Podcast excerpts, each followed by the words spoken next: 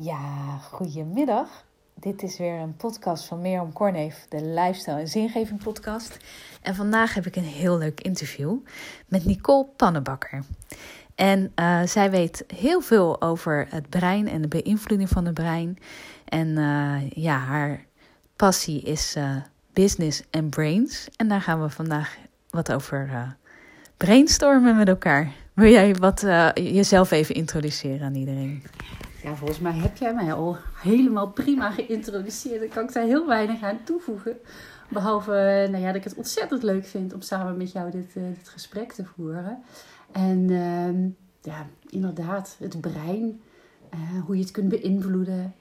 Uh, hoe je. Ehm, en eigenlijk, eigenlijk het belangrijkste voor mij is dat eh, we daar heel ingewikkeld over kunnen doen, maar dat het eigenlijk gewoon heel eenvoudig is. Als je maar weet hoe het moet. En hoe uh, kan je het het beste aanpakken? Dus bijvoorbeeld als we een concreet voorbeeld nemen op het gebied van lifestyle. Hoe kunnen we zorgen dat we ons brein positief en heel makkelijk kunnen inzetten? Nou ja, ik weet niet precies wat je bedoelt met op het gebied van lifestyle. Maar stel je voor dat je... Ik, ik speel bijvoorbeeld op dit moment de golf. Uh, ben ik net mee begonnen. Uh, en bij het golfen is het echt super belangrijk uh, dat je gewoon echt helemaal in het hier en nu aanwezig bent. Hè? Dus uh, dat balletje dat ligt daar maar te liggen. En je hebt geen tegenstander. Ja, je bent zelf je grootste tegenstander. En uh, als je dan bezig bent bijvoorbeeld met een to-do-listje. Van oh, ik moet de was nog doen. Of ik moet straks nog boodschappen doen. Moet vooral niet vergeten dat je bent heel erg in de toekomst bezig. Of je bent heel erg bezig van, ook als deze bal maar goed gaat. Want er staan allemaal mensen om me heen en die staan echt keihard te slaan. En ik ben maar net een beginneling. En dus je bent eigenlijk al bezig van, ja, maar de vorige keer ging het niet zo goed. Je bent met het verleden bezig. Um, ja, dan is het best wel heel belangrijk om jezelf eventjes naar het nu. Ik sta nu hier.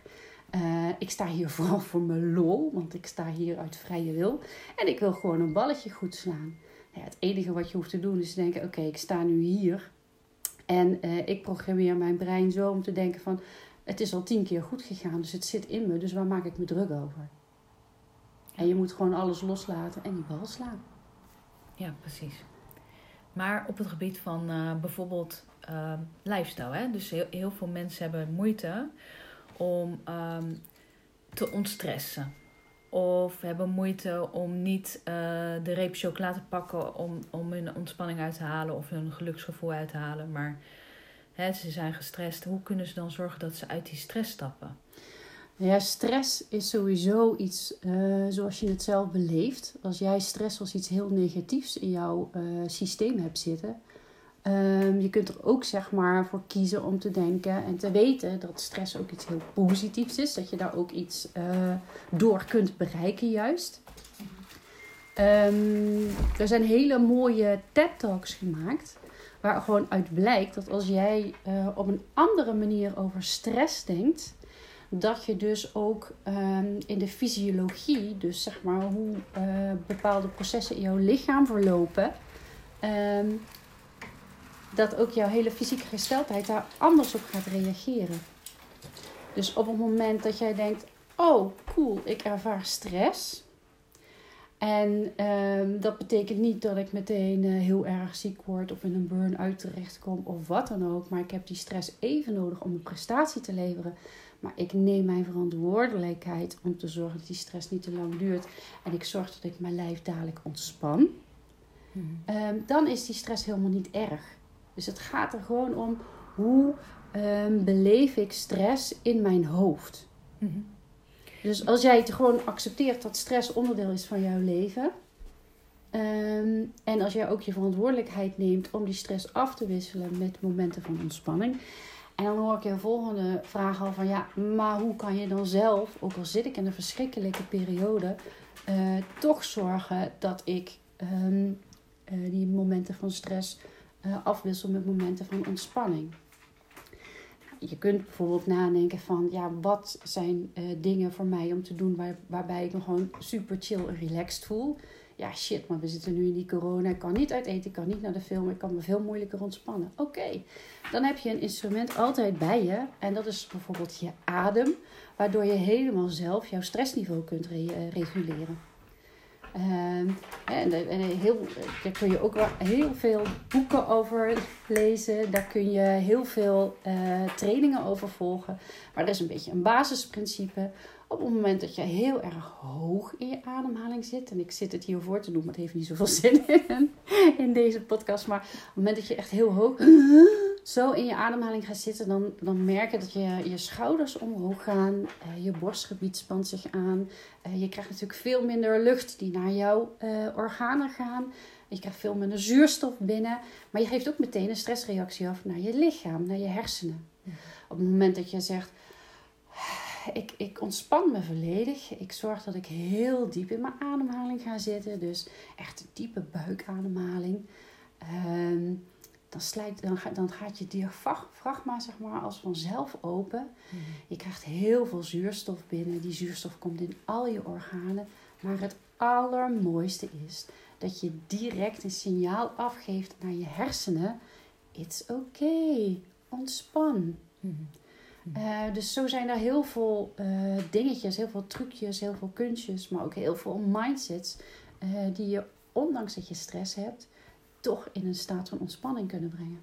Ja, ja en heb je dan bijvoorbeeld ook um, de mening dat op het moment dat je een stuk chocola eet en je eet dat in volle ontspanning en dat je er heel erg van geniet, dat je er dan bij wijze van spreken niet dik van wordt?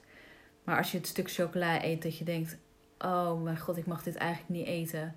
Uh, waar ben ik nou weer mee bezig? Hier word je dik van, dat je er dan wel dik van wordt. Of is dat. Ik heb echt geen idee. Um, ik moet ook zeggen dat ik een, van die mensen ben. Ik vind best een stukje chocola op zijn tijd lekker. Alleen ik kan me super goed beheersen.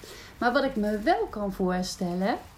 Um, is dat als je je. Kijk, waarom ga je chocola eten? Kijk, volgens mij is het zo dat je uh, uh, iets lekkers eet omdat je jezelf wilt belonen of omdat je daar zin in hebt. Uh, maar het kan natuurlijk nooit de vervanging voor een maaltijd zijn. Dus ik ga ervan uit dat je gewoon drie keer op een dag eet. Mm dus op het moment dat jij heel goed voor jezelf zorgt en je daar heel dik tevreden over bent en je pakt af en toe een stukje chocola, uh, ja, jij bent een sportcoach, maar ik kan me voorstellen dat dat helemaal niet zo erg is. Dat dan de kilo's er niet aanvliegen. Hmm. Uh, dus ik denk dat het ook meer een mindset is. Oké, ik spreek met mezelf af. Uh, ik pak dit, dit stukje chocola op het moment dat ik goed voor mezelf zorg. En dan geniet Ja, ondertussen zijn de honden hier aan het rennen. aan het spelen met elkaar. Dat is ook een mindset. Laat maar gewoon lekker gaan. Ehm, dus het, volgens mij is het ook gewoon zo, op het moment dat jij jezelf zo programmeert, ik mag gewoon genieten van een stukje chocola. En er is niet te veel weerstand en ik word niet rebels. Ja. Uh, en je kunt op dat moment ook echt genieten van die chocola. Uh, dat je dan vanzelf ook minder. Uh, ik weet toch wel, ik heb vroeger gerookt. Eh, maar ja, toen ik zeg maar, uh, jong was, toen was het nog, nog algemeen aanvaard. Hè. Toen werden er in de tijd, mijn ouders die zetten tijdens uh, verjaardagen nog uh, sigaretten klaar als tractatie. Hè. Toen was het nog helemaal niet zo, want het is heel slecht. Dus ik, ik heb gerookt. Ik ben er ook van afgekomen. Maar toen heb ik me ook door een arts laten vertellen: er zijn eigenlijk maar een paar sigaretten op een dag die smaken. Dat zijn er geloof ik vijf. Dat is de eerste die je s ochtends opsteekt en eentje na iedere maaltijd. Hmm. Uh, en de rest is verslaving. Ja.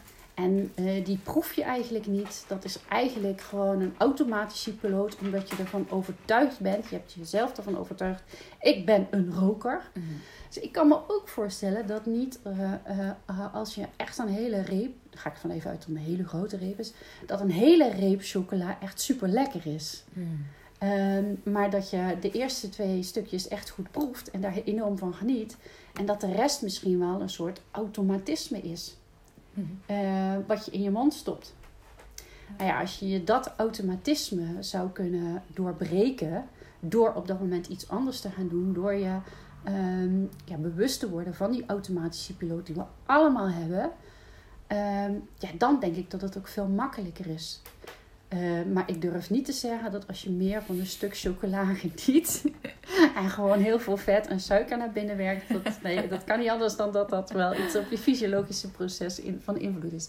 Maar wel hoe je het beleeft en of je het eet omdat je het wilt of dat het een automatisme is.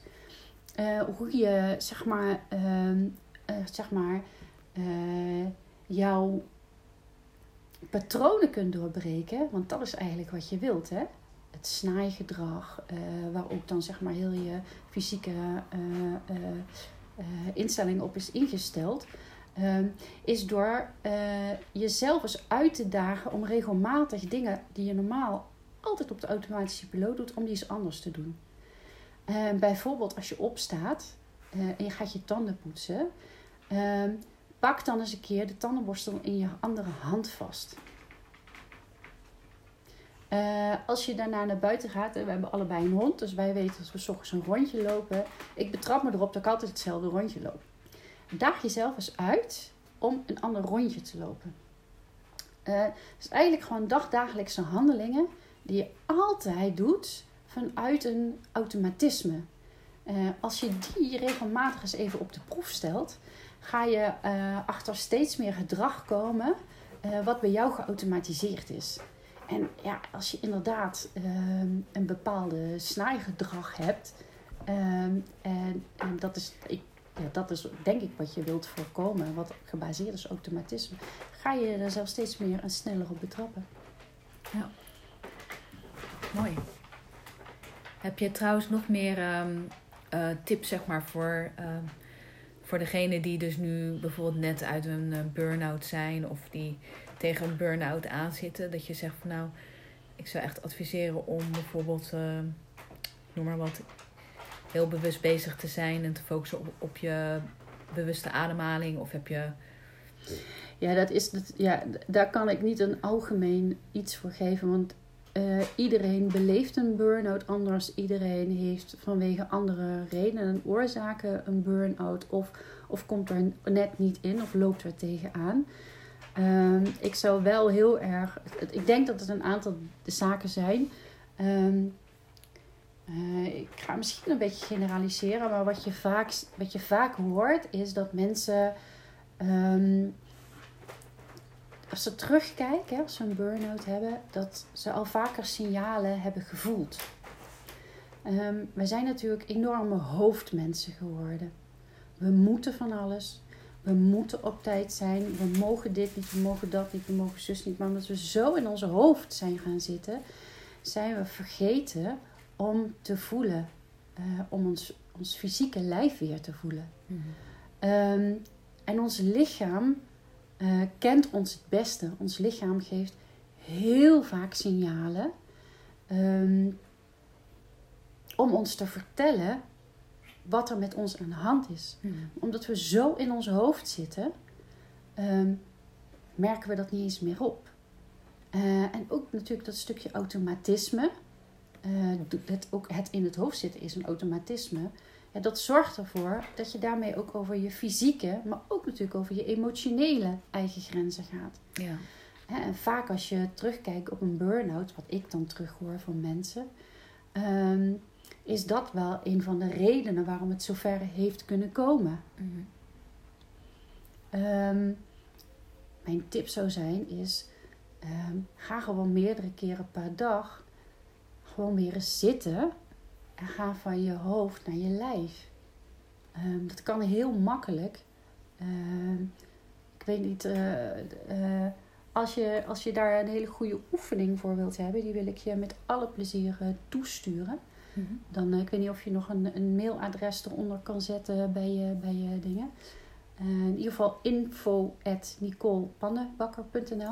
en dan stuur ik jou een oefening waardoor je uh, gewoon eventjes kan gaan zitten en weer contact kunt maken met je, met je lijf. Als je dat gewoon meerdere keren per dag doet en weer leert luisteren naar je lijf, dan weet je ook wat je lijf op dat moment nodig hebt. En ga dan niet te veel denken. Zo van ja, maar ik heb nu geen tijd. Of ja, maar dat komt omdat.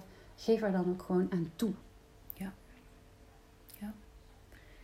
Je, je denkt dat dat al genoeg basis geeft op het moment dat je dat bijvoorbeeld in je dagelijks leven probeert in te plannen of zo. Ik denk dat het voor iedereen supergoed is. Of Ja. je nou wel of geen burn-out hebt. Nee, precies. Eh, ik moet heel eerlijk zeggen dat ik mezelf erop betrap eh, dat als ik het heel druk heb. eh, ik ben ook echt een hoofdmens en ik heb daarmee leren omgaan. Ehm, dat ik me er ook wel eens op betrap. En denk van, oh ja, shoot, weet je wel. Eh, ik had iets beter moeten luisteren. ja. Ehm, en dan is het voor mij alweer een seintje. Oké, eventjes een paar keer per dag. eh, is dat zweverig? Nee joh. Eh, je, doet het gewoon, je kunt het gewoon met je ogen open doen. Mhm. Kijk, die oefening die ik je geef, die kun je even leren. Maar ik, eh, eh, als ik bijvoorbeeld een interim opdracht heb bij een gemeente, dan doe ik het ook wel eens gewoon als ik iets moet kopiëren. Toen we nog een, eh, zeg maar, naar kantoor mochten. Maar bij de kopieerapparaat moet je altijd wachten. Ja. Eh, die kun je dus gewoon heel eh, nuttig besteden door eventjes in plaats van met je hoofd, met je aandacht naar je voeten te gaan. Ja. Als je weer in je voeten zit, ben je bij je lijf en kun je even checken. Oh ja, wat grappig. Ja, precies. Ja, nou scheelt het ook wel, denk ik, dat is ons geluk, dat we allebei een hond hebben. Ik vind echt doordat we een hond hebben en doordat we mede door de hond ook heel vaak naar buiten moeten om eh, de hond uit te laten, dat je ook veel meer bewust bent van de natuur en van de weersomstandigheden. En dat, dat je daardoor ook eh, automatisch wat meer je zintuigen inzet, inzet en daardoor weer meer ontspant.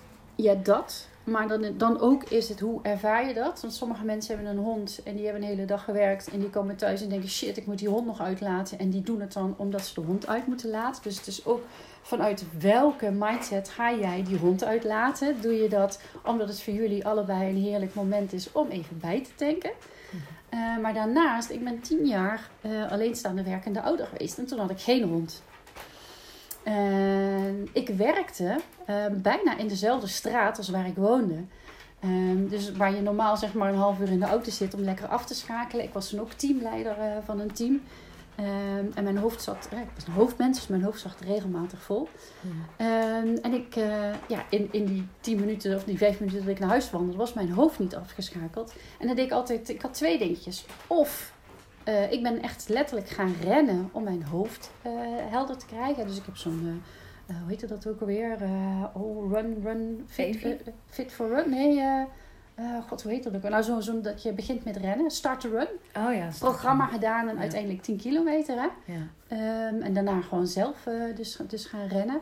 Dus dan ging ik na het werk regelmatig echt even een half uur rennen om mijn hoofd licht te krijgen.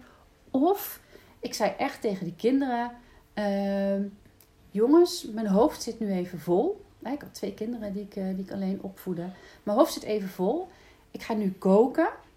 En dan zette ik de muziek heel hard aan. Of ik had ondertussen een. ehm, We kunnen hem even pauzeren. Wordt er aan de voordeur gebeld? Oké. We pauzeren heel even de opnames. Er is iemand aan de voordeur.